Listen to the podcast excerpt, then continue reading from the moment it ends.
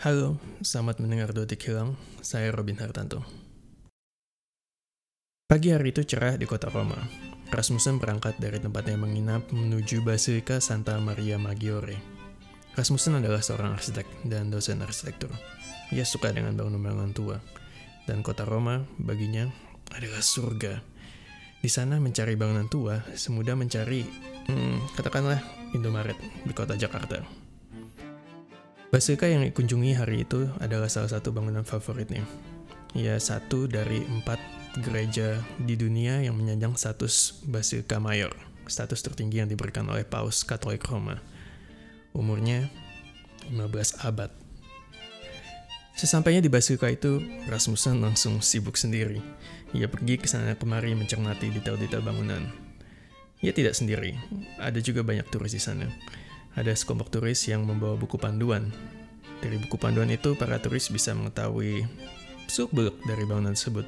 Mereka tahu bahwa kolom-kolom ionik yang menopang aula besar dari gereja itu umurnya jauh lebih tua dari Basilika itu sendiri. Mereka tahu jenis-jenis marble, nama-nama arsitek, juga elemen-elemen bangunan di sana. Mereka tahu bahwa makam Gian Lorenzo Bernini ada di salah satu sudut Basilika itu. Mereka tahu hal-hal yang tentu saja Rasmussen sendiri ketahui. Untuk urusan bangunan-bangunan tua di kota Roma, dia adalah wanita planet berjalan. Tapi kemudian Rasmussen mendengar suara yang tidak pada tempatnya. Suara sepak bola. Di teras luar gereja itu, Rasmussen melihat sekelompok bocah bermain bola. Teras itu tidak seberapa lapang, dan ia berada sedikit lebih tinggi dari piazza luas yang ada di depannya. Juga ada tangga-tangga ceper yang memisahkan antara teras dan piazza. Tetapi bocah-bocah itu lebih memilih bermain di teras. Mereka menggunakan dinding gereja sebagai teman bermain bola, seperti dalam permainan squash. Mereka menendang bola ke dinding dengan tenaga yang secukupnya. Tidak terlalu lemah agar bola memantul pas di kaki teman mereka, tapi juga tidak terlalu kuat agar bola itu tidak terpental jauh keluar teras. Sesekali bola itu tentu menggelinding ke bawah di luar kuasa mereka, dan mereka harus buru-buru berlari mengejar bola itu sebelum menggelinding ke jalan raya. Dari samping teras, Rasmussen duduk mengamati mereka. Ia merasa mempelajari sesuatu yang baru di sini. Ia berkata begini, saya tidak menyatakan bahwa bocah-bocah Italia ini belajar arsitektur lebih banyak daripada para turis yang membawa buku panduan. Tetapi, tanpa sadar, mereka mengalami elemen-elemen dasar dari arsitektur gereja itu, bidang-bidang yang lapang dan dinding vertikal. Mereka belajar cara bermain dengan elemen-elemen tersebut. Dan ketika saya duduk melihat mereka, saya merasakan keseruan komposisi dari tiga dimensi gereja tersebut yang tidak pernah saya lihat sebelumnya. Saya membaca cerita Rasmussen itu dari buku Experiencing Architecture. Itu salah satu buku arsitektur pertama yang saya baca waktu mulai kuliah sarjana dulu. Bukunya sederhana, paperback hitam putih, ringan, mudah dibawa ke mana-mana.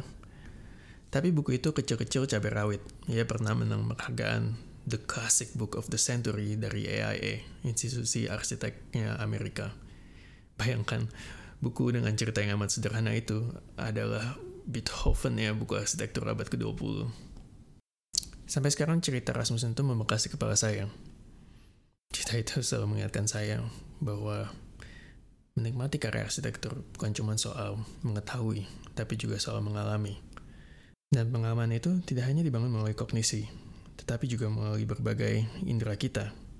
Tekstur yang kita sentuh, bau yang kita hirup, suara yang kita dengar, hal-hal yang tanpa sadar sebetulnya ikut membangun ingatan kita akan suatu tempat. Tetapi di balik pernyataan itu sebetulnya juga ada satu dilema. Jika kita mengadakan pada pengalaman kita sendiri untuk menikmati suatu karya arsitektur, Bukankah sebetulnya kita terkurung di ruang subjektivitas? Jika waktu mengalami karya yang sama, A berkata ia merasakan sesuatu yang ilahi, lalu B berkata ia merasakan simbol Illuminati. Suara siapa yang sah? Saya jadi ingat waktu kuliah dulu ada satu kelas bernama Metode Perancangan Arsitektur. Dosennya adalah Profesor Gunawan Cahyono, dosen yang saya luar biasa hormati. Ada satu latihan yang sangat menarik di kelas itu, Pak Gun mengambil salah satu bangku yang ada di kelas, meletakkannya di atas meja, lalu meminta mahasiswa menjelaskan bangku itu. Kedengarannya memang mudah, tapi ada satu syarat yang ia ajukan. Kami diminta menjelaskan benda yang ada di atas meja itu dengan menunda segala pengetahuan kita tentang bangku. Kita harus mengambil benda itu tanpa presas posisi bahwa itu adalah alat untuk duduk. Hasilnya, wow, liar. Kita mulai mempertanyakan benda apa itu, kita tidak lagi tahu bagaimana benda itu harus berdiri, dan lain sebagainya. Tapi menariknya kita mulai mengenal benda itu dari fenomena dari kejadian-kejadian empiris yang kita dapatkan ketika berinteraksi dengannya. Kami akhirnya menghampiri benda itu dengan berbagai cara. Ada yang membalik-balikan benda itu, ada yang mengetuk-ketuk materialnya, ada yang mencoba mengelusnya seperti mengelus kucing lucu, dan lain sebagainya. Kamu bisa bayangkan betapa gajah kelas hari itu. Tapi kami mengenal bangku itu dengan lebih baik. Kami merasakan bentuk dasarnya, kami merasakan beda material antara kaki dan alasnya, sama seperti bocah-bocah Italia yang bermain di teras gereja Santa Maria Maggiore. Tentunya itu metode yang agak ekstrim untuk menikmati karya arsitektur. Tapi saya kira ada satu poin penting yang sedikit banyak mencerminkan apa yang Rasmussen alami, yaitu bahwa pengetahuan kerap membunuh pengalaman. Waktu kita menikmati karya arsitektur, kita sering berfokus pada menerka gaya bangunannya. Entah itu modern, postmodern, minimalis, janky, neoklasik, art deco, dan lain sebagainya. Kita juga suka sibuk mencari tahu sejarahnya, siapa yang merancangnya, kapan dibangunnya, dan segala macam. Tapi yang sering kita lupa adalah bangunan itu ada di depan kita. Hal yang menarik dari cerita Rasmussen saya kira bukan soal apakah turis atau bocah Italia yang menikmati basilika itu dengan cara yang paling ideal.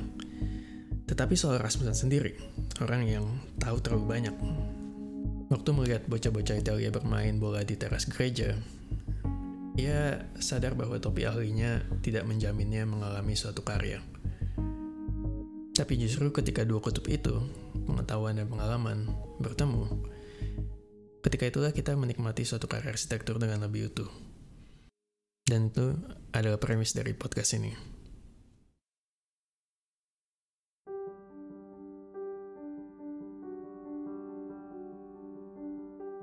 Hai lagi, terima kasih sudah mengikuti kelang dari ujung ke ujung. Podcast ini diproduksi oleh saya sendiri, Robin Hartanto. Kalau kamu suka dengan podcast ini, jangan lupa follow channelnya di Spotify. Dan kalau kamu ada ide, masukan, atau sekedar pengen say hi, kirim surel ke email saya robin.hartanto.gmail.com. Sampai jumpa di episode berikutnya.